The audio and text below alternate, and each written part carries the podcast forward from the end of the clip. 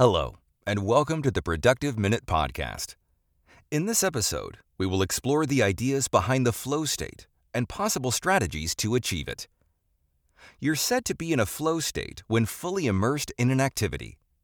Popularized by Mihaly Csikszentmihalyi and Jeanne Nakamura, the flow state is said to occur while pursuing something that you enjoy and in which you are quite skilled. People who have experienced flow have described the experience as a highway for hyperproductivity and creativity. Now that you know about the flow state, let us quickly explore ways to achieve it and the various benefits of pursuing it. Achieving flow state. You are much more likely to achieve a flow state when your mind is free from distractions. So, ideally, it would be good to take things off your mind and store them elsewhere. You can do that by simply opening up an app like Routine before a work session and writing down every thought or idea that pops into your head. This exercise intends not to make a perfect list of ideas, but to create a trusted place to store these ideas. This is a method advocated by David Allen in his book, Getting Things Done. The flow state is also commonly experienced when you are engaged in challenging and stimulating activities over a long period. So, when you have a challenging or stimulating task, it would help you to block a longer time slot and then get started on it. You can again block time on an app like Routine, or you could use something a bit more primitive, like the Google Calendar.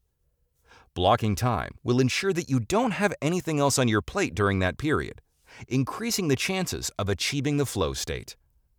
Finally, another strategy to achieve flow state would be to clean up the clutter from your workspace to ensure that you're not distracted. You could take a two step approach to this. The first step would be to clear out your physical surrounding. This means everything that is not part of your task should not be present on your desk. So be ruthless about it and stash non relevant items away. The next step would be to clear out your desktop or laptop if you work on these devices. This includes closing all tabs that are not relevant cleaning up your desktop if exposed to it, and finally, disengaging with any tool or app that might cause a distraction by closing them or muting notifications. Let's quickly summarize the three strategies that can be used to achieve flow state. Number one, downloading all your thoughts and ideas into a trusted place like the Routine app or even a physical notebook. Strategy number two is finding stimulating tasks and doing them for a while.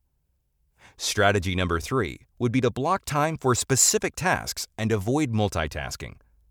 And the final strategy would be to clean up the clutter both physically and digitally to avoid distractions. Benefits of the flow state. The most significant advantage of achieving the flow state is high levels of productivity and creativity. It also helps nurture a certain level of mastery in a subject or topic, since those who are achieving this state are constantly challenging themselves. The final significant benefit of the flow state would be the lack of mental chatter that hinders productivity.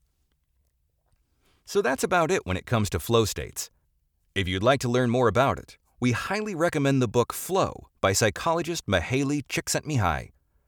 If you like this episode and enjoy productivity content in general, consider subscribing to the podcast and leaving a review on iTunes or wherever you listen to your podcasts. Thanks for listening, and we'll be back with a new episode soon.